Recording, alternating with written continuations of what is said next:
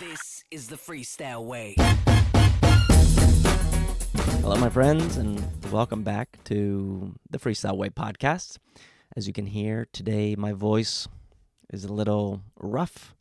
Uh, I managed to catch cold, and uh, yeah, uh, I've been I've been getting sick quite a bit since I've had a toddler uh, living in my house. As some of you know, I became a grandfather two years ago, and uh, yeah, he spends a lot of time uh, with me and my wife. And uh, as toddlers do, they uh, yeah they get little colds here and there. And although he has plenty of energy, uh, I uh, I catch these colds and it, it knocks me out for a day or two. And one of the things that's been going is my voice, so that's why you hear me sounding a little rough. But, anyways, welcome back to the podcast. Today, episode 59 of the podcast. And I'm still as you know, revamping the podcast, trying to bring it back to life, and finding uh, a format that I think um, uh, can stick and work and apply to anything that you're seeking in terms of the content that I, I share and the people that I'm talking to. And in the uh, constant uh, search for making this podcast something meaningful to you, I am exploring different ways of um, creating episodes and sharing information. And today's episode is uh, a share from an old podcast that I uh, did many years ago, uh, many years ago, meaning maybe four years ago. And this was the Better Human podcast by Ryan Munsey, uh, episode 60, if you want to find it on online and find the uh, original. But I'm, I'm actually going to share it here today, so you don't have to go uh, looking for it. And the reason I want to share this podcast is because. I believe that in this interview, uh, a lot came up in terms of the way that I think and it came at a time where I was in a transition from coaching physical movement to uh, transitioning into uh, coaching more on the human performance side in terms of mindset, creativity, and the application to uh, being either uh, a better creator, um, a better coach, a better professional, craftsperson etc. So uh, that's what I wanted to share. So in this episode, I sit down with uh, Ryan Munsey, who is interviewing me, and uh, you get to hear a side of me that maybe I haven't shared on this podcast up until this point. And I hope that the uh, information that comes from it inspires you and moves you in a positive way. And in addition to that, something that I am going to start doing is encouraging you to um, subscribe to the podcast and uh, to do so because it actually helps uh, get the podcast out into the world and for more people to find it. So if you find this podcast um, valuable and you want to share it, share it, subscribe to it, and if you can, if you have two minutes, three minutes, uh, one minute, uh, leave a review. And something that you can do in terms of leaving a review, and this has been something that I learned from uh, one of my guests, Justin Castelli, is you can leave a review on um, on any platform that you listen to the podcast on and to do it from the perspective of complimenting the guest that I hosted. Meaning, if I had Tracy Piper on the last show uh, and you learned something from Tracy Piper, in the review, uh, leave her name, Tracy Piper, and uh, and share what you learned from her. And that is something that can be very valuable and make the reviews a little bit more interesting.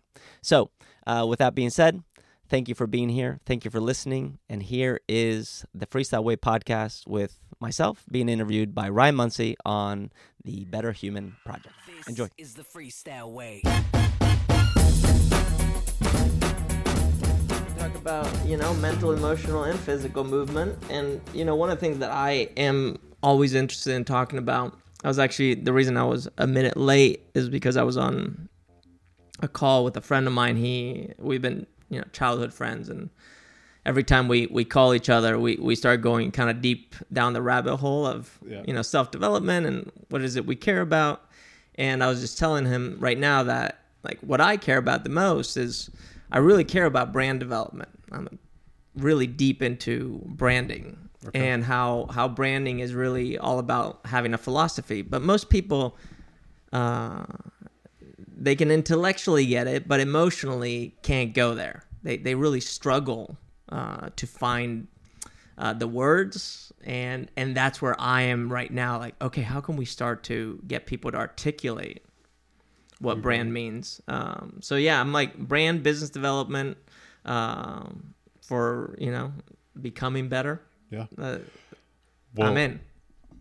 The red button is blinking, so let's just make that a rolling start. there you go. and, and let's let's welcome Carl Paoli to the Better Human Product Project podcast, and we'll just start right there, and we'll talk about branding and you know how do we get more of that emotional connection because if you look at any of the brands that have had success short term long term you know whether they're recent startups or blue chips there has to be that emotional connection mm-hmm.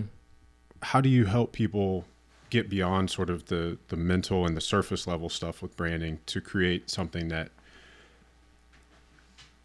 consumers want to be a part of Yeah, I mean Nike just yesterday. Uh, I don't know if you guys saw the the ad they dropped with uh, Serena Williams. no Uh, it's about women and dreaming crazy. So it's kind of like a follow up on on the Dream Crazy ad that went uh, viral with Colin Kaepernick. and by the way your interview with charlie was amazing oh, cool! Thanks, Yeah. dude.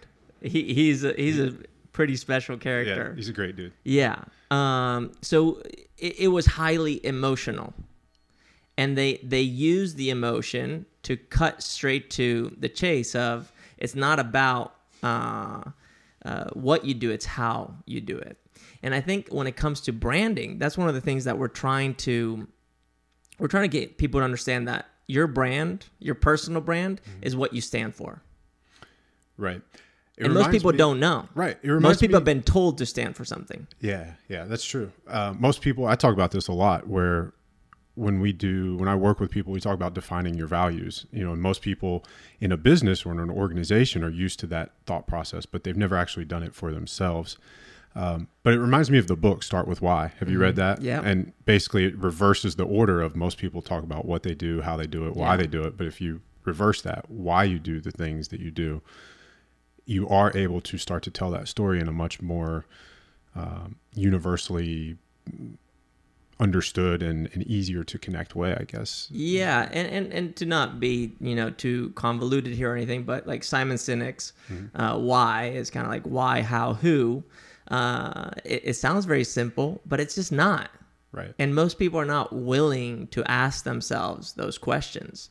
And I think when it comes to branding, um, you know, like I was just thinking about Nike yesterday, although I'm with Strike Movement, uh, I can't help to celebrate what they're doing because it it's it's impressive and it goes straight to the heart. As you build uh, what you guys are doing with Strike Movement, do you look at how Nike impacted you emotionally through your childhood and your young athletic career and then try to do the same with Strike from the other side? One hundred percent. I mean, for me, so my first uh, connection with uh, Nike was uh, my dad went to New Zealand to run a half marathon. So he flew from Spain to New Zealand to uh, run this half marathon, and he was competing with a friend of his. So it was just you know a friendly competition. They decided, okay, we're gonna uh, train for this thing, and then we're gonna go and complete it, and then we're gonna compete against each other, and we'll have you know some friendly rivalry. And uh, he came back, and one of the things that uh, they got, I guess, in their swag bag was this windbreaker that on one side of the chest had the BMW logo, and on the other side of the chest had the Nike logo. And he gave that to me because it was a free thing. It wasn't it wasn't that cool if you really think about it. It was just, you know, some cheap merch, but it had the Nike logo. I just thought that was so cool and I immediately associated those two brands, BMW and Nike, with um, doing something that is uh, out there. Right. Like, oh man, you just decided you're going to run half a marathon, which you could have done here in Spain. You you decided to do it in New Zealand. That's crazy, Right. Right? It, it felt it felt so remote. And then there was competition involved. Like you you you decided, okay, you could have competed against the thousands of people running the marathon, but you decided to compete against a friend and you made it your own. And I just found that to be so cool. So my first association with a brand like Nike was that. And then the other thing was that uh, that was when the swoosh lived on its own. It didn't have to have Nike on top of it. Right. So I thought that was a big deal too when it came to simplicity. What a beautiful thing to have something so simple that can say so much. So that's when I really started getting into this uh, visual aspect of things, and and and that you know I was I was a gymnast at the time. Uh, I was always wondering like what brands do I want to wear, and and how do I relate to these brands, and and where do they show up, and how do they make me feel. So it was always this feeling. And fast forward to I think it was like 2009 or 2010. It was probably 2010. Uh, a friend of mine, Mary Shenouda, uh, invited me to uh, go meet a friend of hers at uh, Twitter. Uh, Mary Shenouda is paleo chef on, on Instagram. Shout out to her, Phat Fudge. Uh, she's doing amazing things. But she said, you know what? You need to get that blue check mark next to your name on Twitter. Uh, you need to get verified. And I went there and I met a friend of his, uh, of hers uh, who was uh, kind of running. I believe it was kind of the celebrity accounts, or he he managed the big the big accounts. And I forget exactly his title, but I remember he was showing us around, and he's like, "So Carl, um, you know, what are you all about?" And I was like, "Well, I teach movement, and I'm in the CrossFit space." And I started going down this rabbit hole of uh, all these technical things that I do. And he's like, "You have no fucking clue, do you?" and I was silent. And he said, "Look, um, you came in here talking about your personal brand, but uh, you don't have a brand because you don't have a philosophy. You don't even know what you stand for." And at first, I was like, "This guy's a dick," but that stuck with me. Right. I didn't know what I stood for. And how was I going to articulate what I stood for in a way that could connect emotionally with people, physically with people, and intellectually with them? solving the question or puzzle dilemma that he put in front of you has probably been one of the most beneficial things for your own brand, your own uh, financial, spiritual well-being, mental well-being since then. But isn't it funny how the things that will bring us the most growth and development are sometimes the hardest things to face in the moment? Yeah, that, for sure, for sure. And I think that's where people say, you know, you learn from failure, or once you meet resistance. It's kind of like I, I talk about uh, preventive medicine a lot, and it's impossible to sell preventive medicine. Right. No one cares. Right.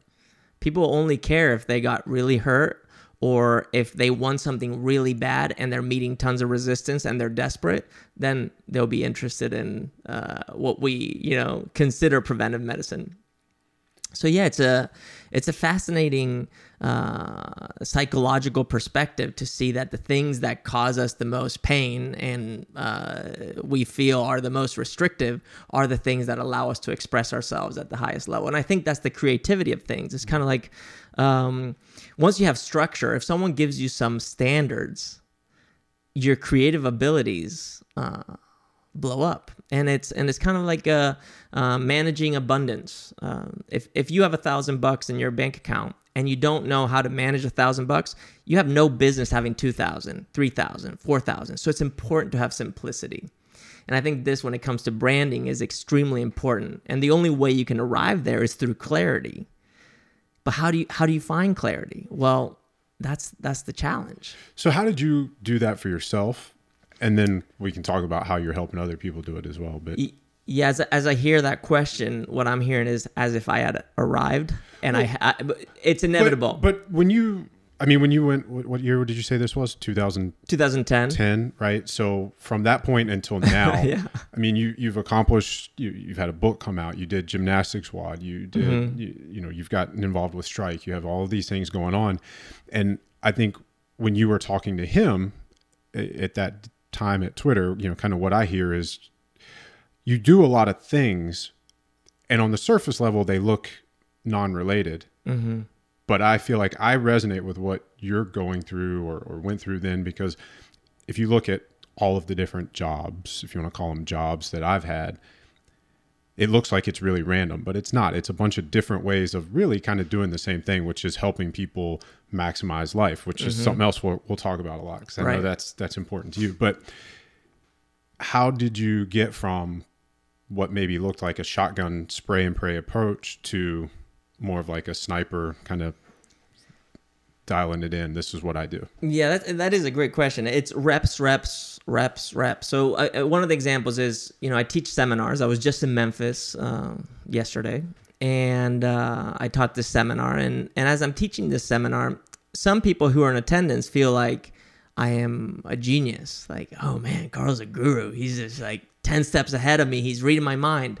But in reality, I, I'm really not. I've just done the repetitions and the process uh, will always reveal very similar solutions for everyone.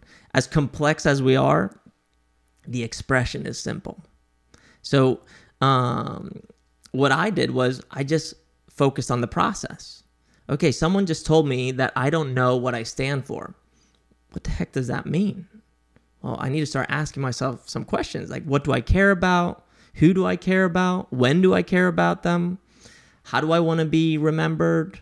Uh, how do I want to treat people? How do I want to be treated? You, you start going down this rabbit hole of asking yourself all these questions. And as much as you do, and as much as you may meditate, or as much as you may, you know, dunk yourself in ice water, or do whatever it is that you have to do to arrive at some conclusions, uh, it's a never ending story. That being said, I believe that if you execute on the things that you learn along the way, uh, it kind of leaves a trail behind you. And that trail, if you uh, are willing on a consistent basis to look back at it, you start seeing patterns. And those patterns are the brand. That's what you're leaving behind. And now it's it's up to you to uh, also notice how are people associating with your path, with your process. And when you can do that, now you get both sides of the coin. You get your own process, which is how you're walking the path, and then how people are observing your path or joining in on your path. And when you have those two, now you can influence and be influenced. And that's the beauty of branding is that your philosophy, as unique as you think you are, is, is is not just you. it's it's heavily nurtured by those that you are uh, supposedly influencing through the work that you do. So yeah, uh, the way that I did it was just doing the reps. I acted on what I was feeling, and this is kind of like uh, to the title of your book, "F Your Feelings." Um, what what I think you're you're attempting to say in the book is your feelings don't dictate who you are. Right and that behind your feelings are some thoughts. And those thoughts are telling you a story. And it's up to you to ask yourself whether that story is true or not. And that's that's why you have to execute because you won't get proof of that until you do something about it. Right. And i think one of the biggest arguments that i make in the book is that we we need to cultivate more awareness. And it is this awareness that brings us choice. And one of the things we need to be more aware of is the fact that 95% of our decisions are made based on how we feel in any given moment. If you're always acting or deciding based on how you feel, you're very rarely going to set out at point A and end up at point Z. You know, whether it's trying to be an Olympic athlete or a business owner or create a brand, there's the the larger and the more daunting the goal, the more opportunities there are between creation or or you know the ideation of the goal and the realization of it for us to be led astray during that journey. You know, Logan talks about it as the follow through, mm-hmm. right? And the more times uh, that we give in to our feelings, you know, the more we deviate from our course. So, you know, that's one of the reasons for the, the name of the book. But, right. you know, you're absolutely right. I mean, we have to interrogate you know our, our unconscious mind our, our, thoughts our feelings our actions our values what do we stand for? What do we not stand for? Mm-hmm. who, who will we be standing with? Um, i love all of this. So how would you define your brand today? You know it's hard to say uh, but I, I do know that one of the things that has given me purpose and allowed me to constantly come back to the path mm-hmm. has been fitness. Mm-hmm. And although I struggle with my personal physical fitness, I know that my emotional and mental fitness are always there. They, they kind of serve as my base. So uh, I think my brand stands for being fit. Mm-hmm. The question is, what are you fit for? And if there are 7.5 billion people walking this planet, I'm sure there are 7.5 iterations of what fitness means. Right. So what I'm trying to figure out is okay at, at the core, what does that mean to you? Okay, maybe we're looking at you know uh, Maslow's uh, hierarchy of needs. Okay, are you getting your basic needs met? Great. Once you get to the point of uh, craving individuality, how are you expressing that individuality? And is that uh, making a positive impact that goes beyond yourself? Because that's when we get to that need of contribution of wanting to really uh, leave a legacy and make sure that what we're doing is is making a positive impact in this world. And, and for me it's uh, leave it better than than how you found it. And and it's a tricky place to live because you're constantly evolving and constantly changing. So if I, if I had to um, name the core or the foundation of my brand or philosophy. It's it's uh, being fit, and then asking ourselves, fit for what? And that's up to you to answer. And I think that's how I reflect back to people. Yeah, and I think I think that's one of the reasons that you stand out in the movement and fitness community is because most people in that community are pushing or selling their own agenda, mm-hmm. and you're not. You're helping people to figure out what their own agenda is and helping them move forward and evolve. Uh, almost like that teach them person to fish and they feed themselves for life. Exactly. And I think where, where I struggle, like one of the things that uh, I'm currently wrestling with is that I don't want to create a business around the um, notion of solving other people's problems or even helping people solve their problems. I rather create a business that leads them to want to solve their problems and then have the information there available for them. It's almost like uh, thinking about uh, making information uh, free, which uh, encyclopedias back in the day. So if you had uh, an encyclopedia, you would go and you would buy one. But now you you have Wikipedia or you have Google, and it's uh, quote unquote free. you pay for it to, to some degree somewhere. Right. Um, but we have access. So, at what point of the access do I want to start developing my business? And that's what I'm currently wrestling with. Well, it goes back to what you said earlier about people not necessarily being interested in preventative medicine. Mm-hmm. And some of this is getting into that preventative, like you just said, you want to help people with the information so that when they're ready, they can. How do you that that has to be one of the most difficult things about mm. figuring out your your approach, your your angle, where you're meeting them on the journey. How do you get people to kind of step into your ecosystem? How do you enter theirs? Yeah, I think right now what what gets people into the ecosystem is the cool factor. So if I do a handstand by the bridge, people are like, "Oh, that's pretty cool." Right? Once once you got them there, now you can start having the conversation. And I think one of the things that uh, most people see, whether they're conscious of it or not, is if if I kick up to a handstand and I do a handstand in a beautiful scenery and I do something uh, that is just slightly outside of the norm of what the majority of people do from a visual perspective, most people will see that and be like, oh, that's pretty insane, actually. Like that required some. T- he didn't just wake up one day and could do that he spent some time developing this body of work that now is being showcased in this one moment that most of us could not do right now, which all of a sudden separates you and creates this gap. And we are wired for this gap. People have gods, people have religions, people have ideals, and they try to uh, model these ideal behaviors. And one of the ways that I can be like quote unquote godlike is by showcasing something that most people can't do. Now, this could be considered trickery or manipulation. So we want to be really careful with this and be like, no, no, no. This is a trick. This is a magic trick. It, it, it's an illusion. And if you were attracted to this illusion because it evokes some feeling of wonder, of curiosity, guess what? There are, there are questions you can ask yourself that will lead to some solutions that will get you closer to see what is true and see the reality and that you can do it too. It may take you longer than some other people. You may not be interested in doing this thing, but you too can do it. This is real. So that's where I live right now. It's how can I get people excited enough to think that they are seeing something that is so far out there that they they are curious enough to want to approach it and move towards it. And once they get into the ecosystem, now I can be like, "Hey guys, I'm just a dude trying to figure it out. You didn't see me, but I was shaking like a leaf. You didn't see what happened before I started recording and after, or how many tries it took me to get that moment.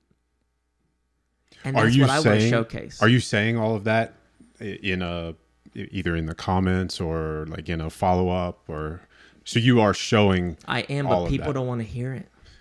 See, I would think that they would. They don't because they want to believe that there's the magic exists. It's kind of like um, believing in Santa Claus. Right.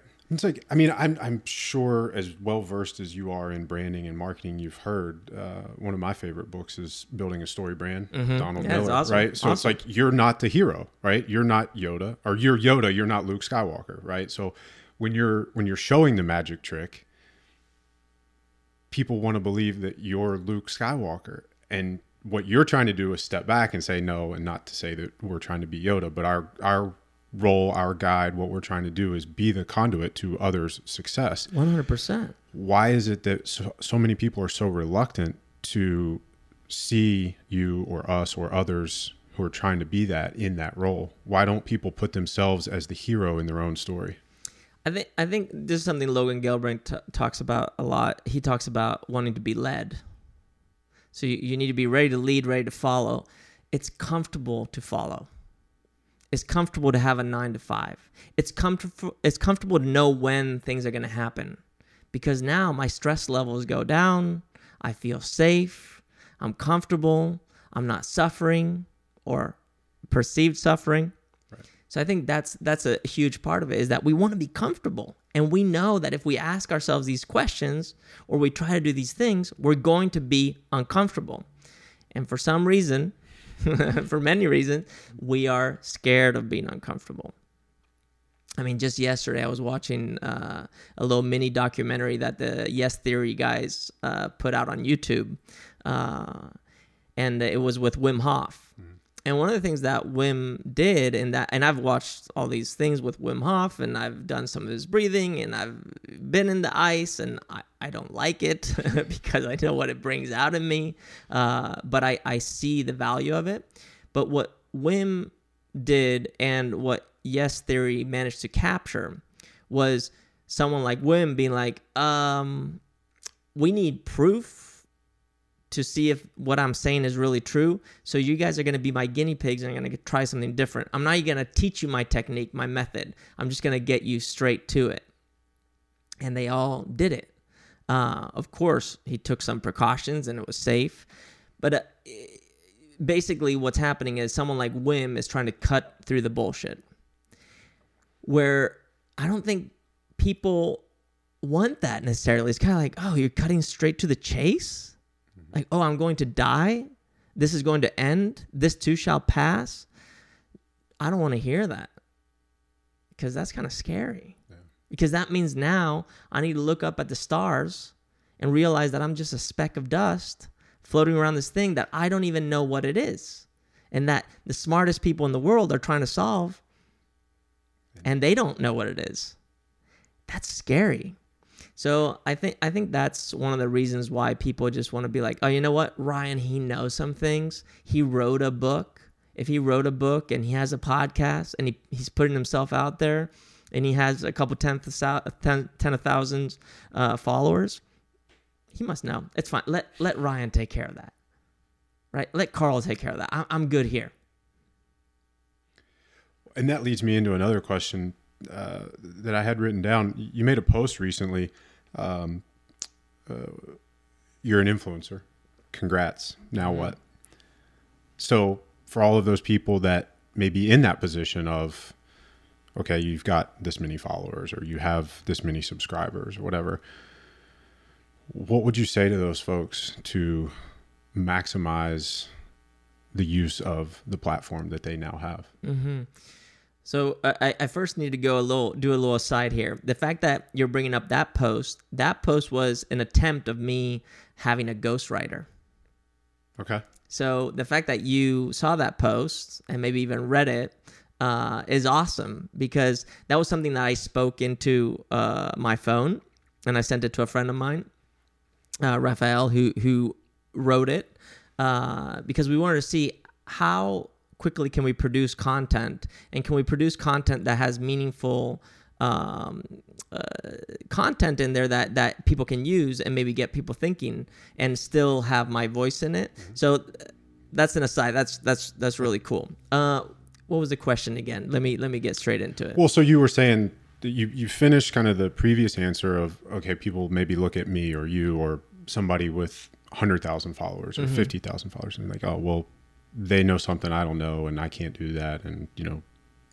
So my question is, you know, if somebody is in a position of influence, how would you coach them or advise them on using that platform to make the most impact? Yeah, I think it's uh, this is kind of something I got from parenting that there are natural consequences, and y- you're an influencer of yourself and anyone who you are in a relationship with. So we're all quote unquote influencers, and uh, if if you can see how your actions are influencing the outcomes that you're seeing in your life, now I don't have to tell you what to do. You kind of know. It's like, okay, you, you, you do need to brush your teeth once in a while.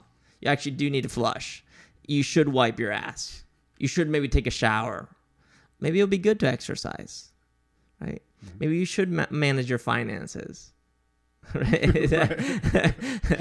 so, so um, I think it starts with oneself.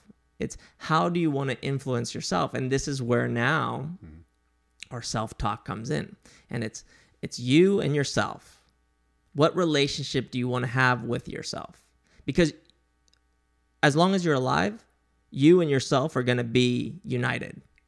So this is not about leaving yourself at the door. It's not about leaving your ego at the door. Your ego comes with you so what relationship do you have with your ego and the way i see it is that yourself your ego um, is the the moral axis on on which that moral compass spins. It's the axis on which the moral compass spins. So it's what allows you to go from being, if you're ego driven, judgmental, to more discerning.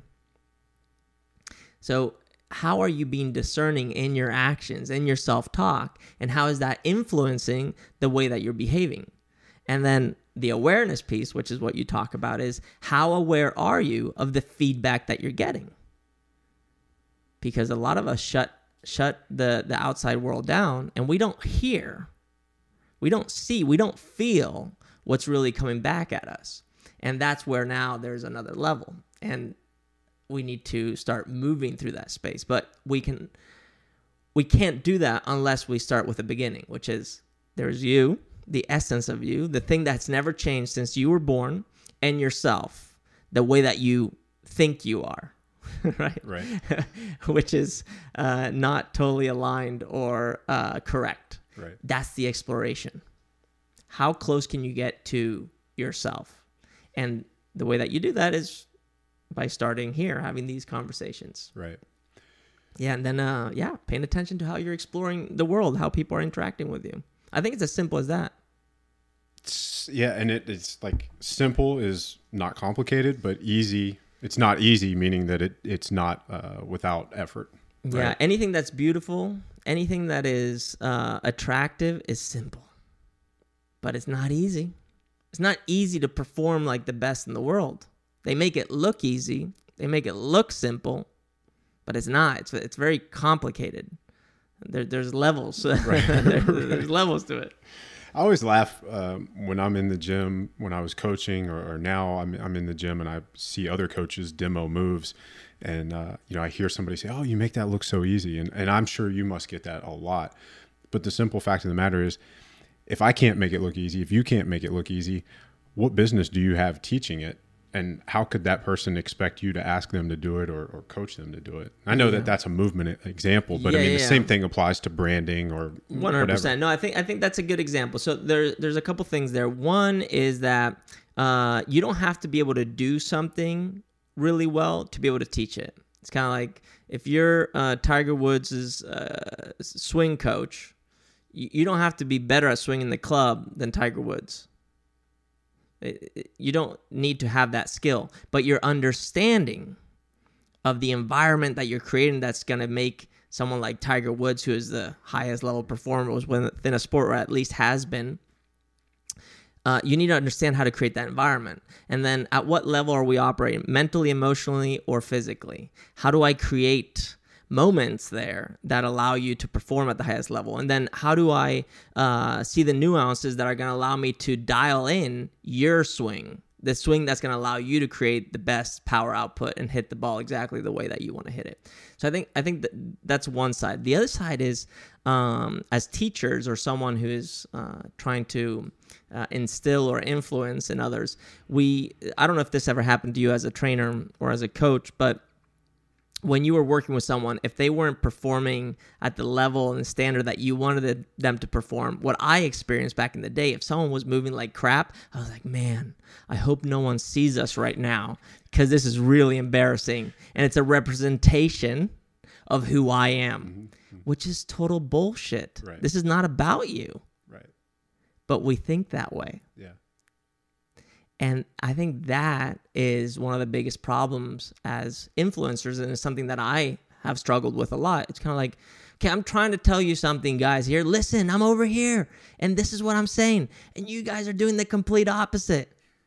And I start thinking that that is a representation of my work, my thinking, my beliefs, when in reality it's not.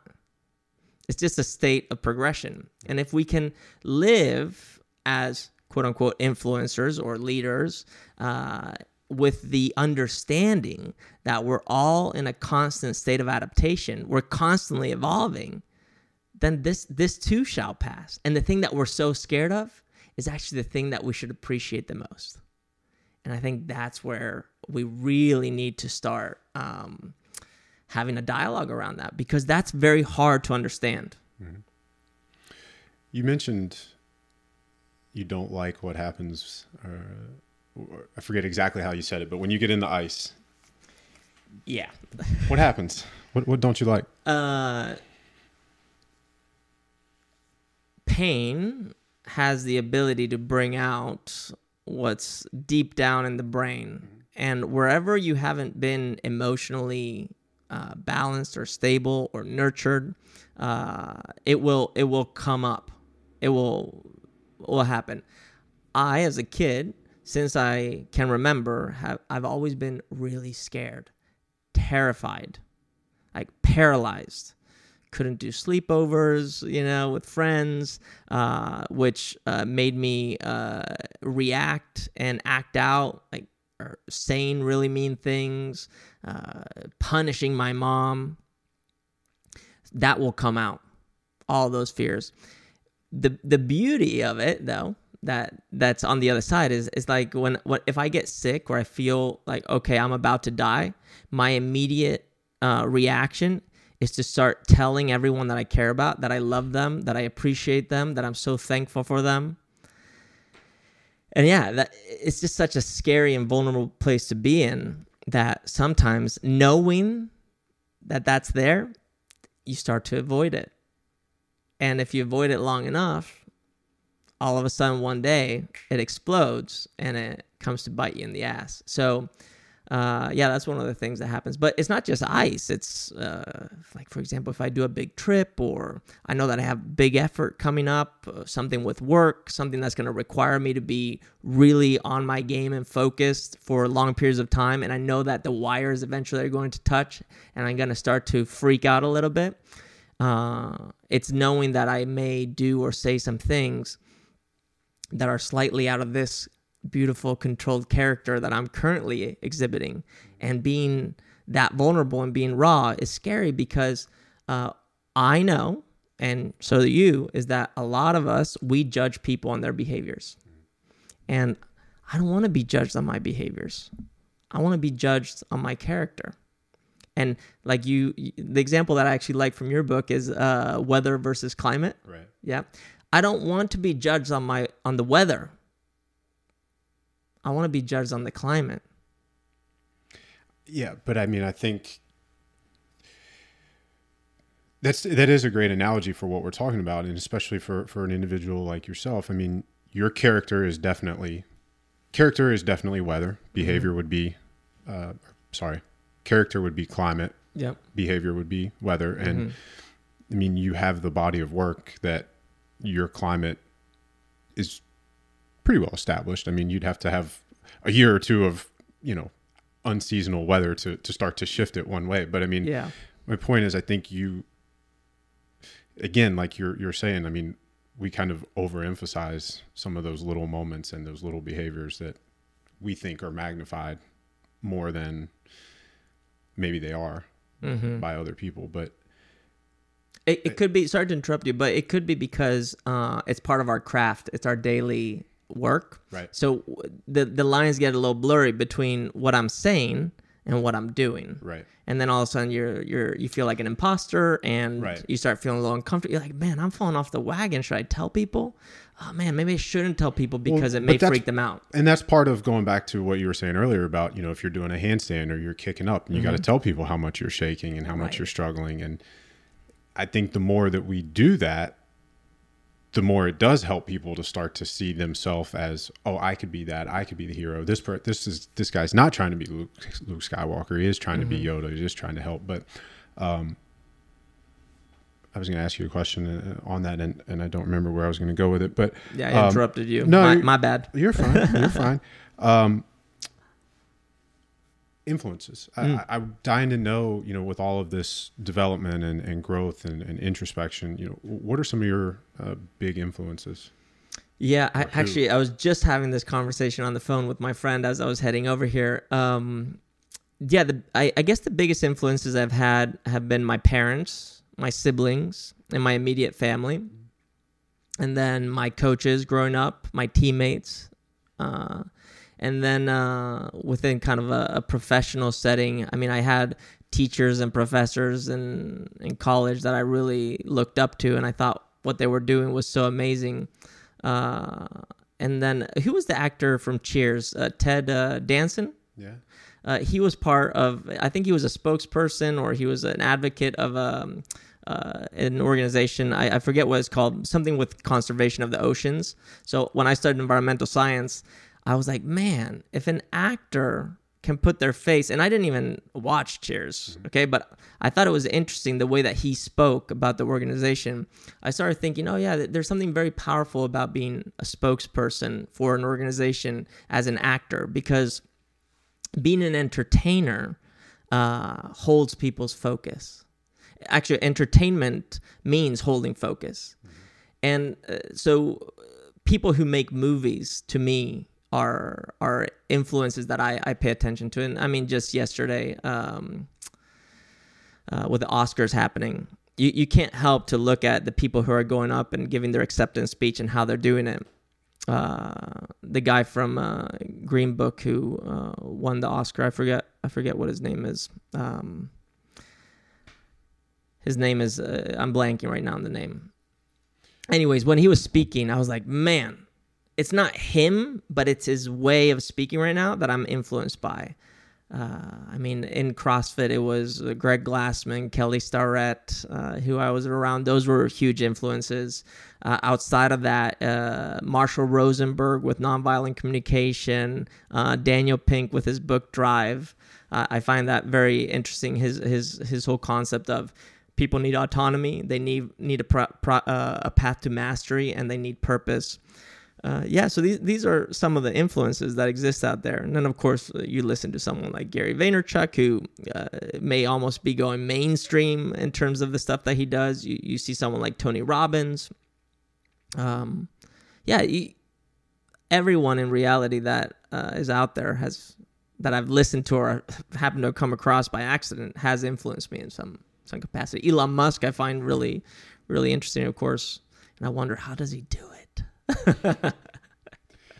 So I want to talk a little bit more about movement. We Mm-hmm. touched on it earlier, but I mean, I think for me, some of the bigger questions are, are involved around that conversation. Are you know, you mentioned 7.5 billion people. We know that the population is more sedentary than it has ever been. How do we get more movement into our daily lives? You know, like you said, the way you said it earlier was brilliant. You know, maybe you should brush your teeth a little bit more. Maybe you should take a shower. Maybe you should get that workout in. How do we get to that point where it doesn't have to be seen as this, A task. yeah, a It- it needs task to be or an ordeal? Yeah. it, it, it, this is something I've been saying a lot lately. I have like this little mantra going on in my head, which is high interest, not interest rate as your bank, but high interest. I want to be highly interested in something and I want there to be low drag. So high interest, low drag. If something is interesting, you immediately gravitate towards it. And then low drag, meaning it, there's little resistance, so it just kind of happens. So if we can create an environment that is highly interesting, and of low drag, then we can start to influence how you are getting your basic needs met. And one of the basic needs that we have is is to be healthy physically, and that means that you have to uh, eat the right way, you have to sleep, you have to do all the basics, and then you also have to stretch yourself in terms of uh, how you're moving. Uh, Is that running? Is it jumping? Is it lifting? What does it look like? And this is where right now, even within my organization, is uh, we're talking about where where are we going to anchor our message in terms of uh, capturing people's interest in a way that is broad enough that we can support volume and velocity within the company. Because if I tell you, hey, we're just gonna learn how to move, kind of like for what? But if I say I want you to move more effectively and efficiently for CrossFit, or if you're into yoga for yoga or kettlebells or weightlifting, now you're like, oh yeah, I'm interested in that. Tell me more.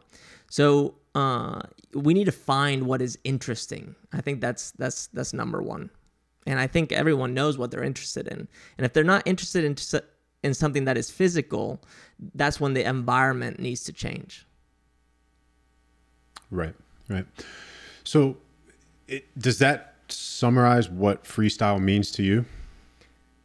in a nutshell, uh, freestyle is a philosophy where the goal is to get to a place where we can accept and respect all styles, meaning all ways that we behave, all ways that we move, all ways that we think. Because sometimes I have dark thoughts that can be really, uh, really dark. And, and to be able to accept and respect that, but not succumb to it, is a big one. So I think freestyle at the highest level is that. The other thing is cele- celebrating uh, one's own genuine, unique way of doing things and realizing that uh, it may not be the best way for a large group of people, but if it's the best way for you, I want to nurture that. I want to keep uh, encouraging that. And ultimately, um, we base this off of doing four things. One, trying to inform people or help people find the information because it's out there. And then taking that information, turn it into something more conceptual. The second thing we want to do is we want to connect people. We want people to feel like they belong, that they have a community, that they can do it with uh, more than themselves. And then uh, we want to encourage people, which is inspire them. Uh, and this, of course, happens in many different ways. But uh, it's, it's it's exploring inspiration, and then finally uh, supporting them, which is, let's say our company starts to do pretty well, and now we can actually contribute beyond our business itself. Uh, we would like to do that. Uh, so that's kind of what freestyle is all about, and I think it's more of a it's more of a human experience uh, more than anything else. And I don't know what it's going to unfold into. Uh, maybe ten years from now, it's it's kind of like um, a, a version of a venture group, for example. Okay. You mentioned earlier, um, kind of you and then yourself, and you know the you is like the you that you've always been ever since you were a kid. And I imagine that you do. I'm imagining like young Carl, and and I'm imagining something very similar or someone very similar to who I see when I see you. It's usually through social media, uh, but how do you what are some of your favorite methods to kind of stay centered or grounded and be that version of you I mean, without without being super cliche, I think uh, gratitude is such a powerful one. It kind of goes back to when I'm sick or when I'm suffering. Like my tendency is to be like, "Hey, I love you so much. Thank you so much. I really appreciate you," because it allows me to ground myself in what is right now, what is really important. Uh, so I think that would be number one.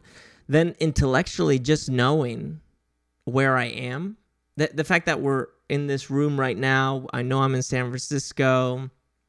I know what the weather is like outside when I look out. I know that oh, it may be a little windy or maybe a little cold or rainy.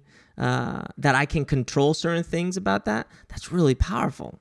So focusing on what you can control is is, a, is another one, and then realizing that I can alter the way that I'm sitting, the way that I'm walking, the way that I'm talking, the, the, I, the my breath it can alter my physiology. That is really powerful too. So, uh, of course, it's very uh, popular right now to focus on the breath, but this is not new.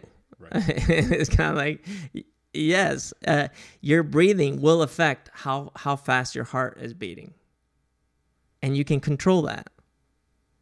So sometimes it just it's a matter of counting. I think you actually had in your book a few exercises on. I forget who you were quoting in the book though. Um, uh, for for breath work, um, I was actually really lucky. I got to interview Dr. Stephen Porges, who is the guy who basically discovered polyvagal theory and heart rate variability. Um, that was fascinating. So I got to talk to him, and what I learned from him was that the inhalation is a sympathetic activity, the exhalation is parasympathetic. So long before I had met him, I had practiced box breathing, which came from Mark Divine, mm-hmm. and um, yeah, that's something that the Navy SEALs have done, and it's a pretty popular method of breath work or breath control. But what I learned from Dr. Porges was that for it to be a parasympathetic activity, we actually need the exhalation to be slightly longer than the inhalation. So then I kind of made that amendment in the book and said, you know, okay, okay, I'll still do box breathing, but my exhalation is my box is not a perfect square. You know, I've got the the exhalation side is slightly longer. Um, then there's you know parachute breathing, and I talked a little bit about Wim Hof, but I didn't get into mm-hmm. that fully in the book because you know go read his book. Don't learn Wim Hof from me. Learn right. it from him. And so so to the to the point, basically, it's like there's an infinite number of ways of doing it, and uh, the information is out there. Right. So it's. Uh, I think what I'm trying to do here, as as you're asking me, how do I manage, for example, uh, how I'm my state? Well, those those are the those are the basic ones, and and then of course it's kind of like uh, I don't know if you've ever had a panic attack or not, but I've had several. One of the things that I know works for me is just cold shower, which sends me into shock and gets me breathing. Well, puts you in the present yeah uh, but it, it's it, for me it's sometimes delayed because once you're in a panic attack it doesn't bring you straight to it. Like your your body swings out faster than you do. Right. you, you kind of swing with it. So it takes it takes until you're shivering. You're like oh man that you start breathing and then all of a sudden you start to settle. And that's where you get that uh, feeling of like oh ease. Everything starts to kind of melt off so I think that's really powerful. The other one is just kind of it's almost like sprinting. You know, if you do something physical, you just go all out until you almost pass out. Mm-hmm. I'm not recommending that, but I've done that, and I guess that that's what was happening to me as a kid when I was freaking out. I would lash out uh, violently.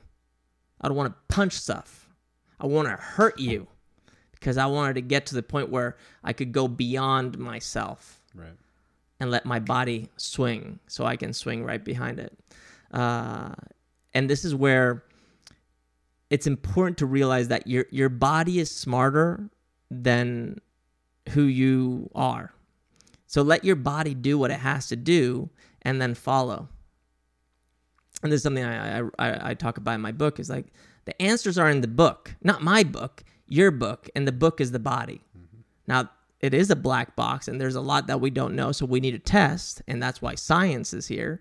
Uh, but let your body do some work. We're, we're constantly trying to control it. I think that's that's powerful. Yeah. Yeah. I love it. All right you ready for some rapid fire questions? Hit me. Okay. Um, what does it mean to you to be strong? That's a tough one. Um, okay, if I if I had to answer right now today, uh, I'll give you an example. The other day, my wife and I were having a little bit of a, uh, a tiff. Uh, I, I can't even remember what it was about, but she said to me, "Right now, you're not being inspiring, and you're not making me feel safe." Damn. Yeah, damn. And that was like one of the last things she told me that night. That's me not being very strong. Right? In that moment, that led to that.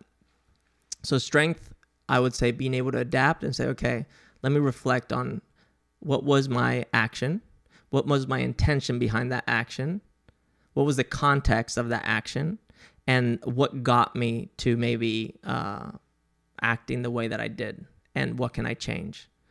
Okay, I got that. Great. Now, how can I make amends? Am I going to let time fix that or do I need to have a conversation? So, knowing, being aware enough to know how to act, meaning, am I fit enough to resolve what's currently happening so I can be in a place of highly, uh, being highly interested in the situation and having low drag, being fluid? I think even just your ability to your willingness to share that experience, but also the the fact that your wife was able to communicate it that way speaks to the relationship that you guys have, the work that you guys both do personally, and as a, uh, a married couple, to be able to talk to each other that way. Because I can think of a lot of tiffs or spats or whatever you want to call them that people may have where neither party is able to communicate what she communicated and it escalates into something that it is no longer working towards a positive outcome. Mm-hmm. And I mean, major props to her for being able to say that. And I know that, I mean, look, I know if, if Donna said that to me, I know how I would feel. That's why I said, damn. Because Yeah. I mean, that would just stop me in my tracks no matter what's happening. Well, she knew exactly what to say, and she was totally right. I was being, I was putting in her her in a position that was not making her feel safe. Right. Nor was I being inspiring in how I was asking Right. uh, for a change in behavior if that's what I was seeking. Awareness of you and her feelings and exactly what to say. Like, Yeah. yeah, that's, that's awesome. So, Well, we we we worked really hard on it, and I think one of the things that got us there was becoming uh, foster parents and eventually adopting our daughter uh, as a teenager. Uh, that got us to really start to work our communication uh, at a, at a higher level. all right. I'm glad you brought up your daughter. That's actually the next question. Nice. If you could only teach her one lesson, Oh, What would it be? Hmm. So if if there was only one lesson, I would say the the thing that comes up at night right before you're going to fall asleep that keeps on repeating itself.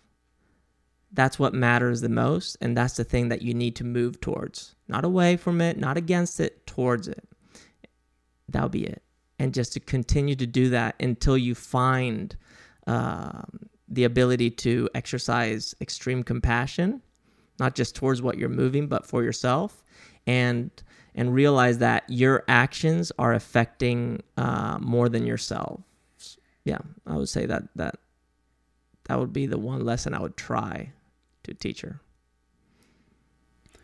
what have you changed your mind about in the last six months, 12 months? I'm not sure. I'm not sure what I've changed my mind about. Um, okay, if there's there's some people. So I I I don't I love people, uh, but there's certain characters that people express that I struggle with because I, I can't I, I I don't find them authentic or I feel like uh, at certain points of time are damaging there's a lot of people that I have judged in the past and maybe even continue to judge right now without being aware of uh, that I have changed my mind about them and freed myself of uh, holding on to this uh, judgment of their character and persona. Because I, I know that they're just the weather at this moment. That it's not the, the climate is not who they really are. Uh, so yeah, that's that's probably been if if there's one thing is is how I see certain individuals, which of course I won't name uh, here, but uh, that would be the one thing. Yeah. Other than that, I, th- I think that's that's it. I'm I feel like I'm on this path right now, and I- I'm feeling it. I love it. Beautiful. Final question. You know what's coming. Mm-hmm. All right, your And. I don't know what the answer is. Nobody ever does. yeah, I don't know what the answer is, but I know It's kind of it's, it's kind of like Hit the, me uh, with it, dude. It's kind of like your your first response to uh, what does it mean to you to be strong. You could probably answer that and this question um, differently any day of the week, which Mm-hmm. Yeah. is why it's such a co- cool question. Uh, but we want to know your number one tip to be better as a human, and then to do better for our communities or for others. Mm-hmm. Yeah, I would say the one tip is slow the f down. Like where where are you going? Like what are you chasing? You you have the ability to attract things. So I think that would that would be the number one tip.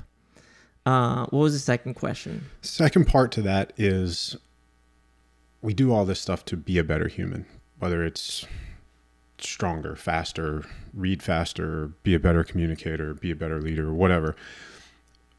But to what end? How do we use all of those tools to do better? Yeah, I, I think don't put things uh, away. You know, don't don't hide things. Don't try to compartmentalize things. Don't don't try to put them off for tomorrow. Like try to act on the thing that's coming up for you right now, right now. And it doesn't mean that you have to dedicate a lot of time, but just act on it. If you're feeling something, if something's coming up, like what is this thing, or you have the urge of messaging someone, just do it.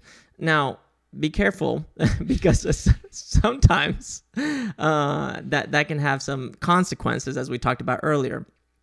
But yeah, just don't postpone the things that you know you want to do, because eventually you're gonna be on your deathbed looking back and being like, "What the hell?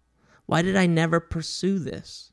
And as I'm telling you, I'm telling myself right now the same thing. Like, what am I scared of? Why am I postponing things? Yeah, don't postpone it. Get it done. Yeah. Go get it. Mm-hmm. All right. Carl, thank you so much for hanging out with us on the Better Human Project. Dude, thank you for having me. Such a pleasure. Pleasure's ours. Awesome. Thank you. Thank you.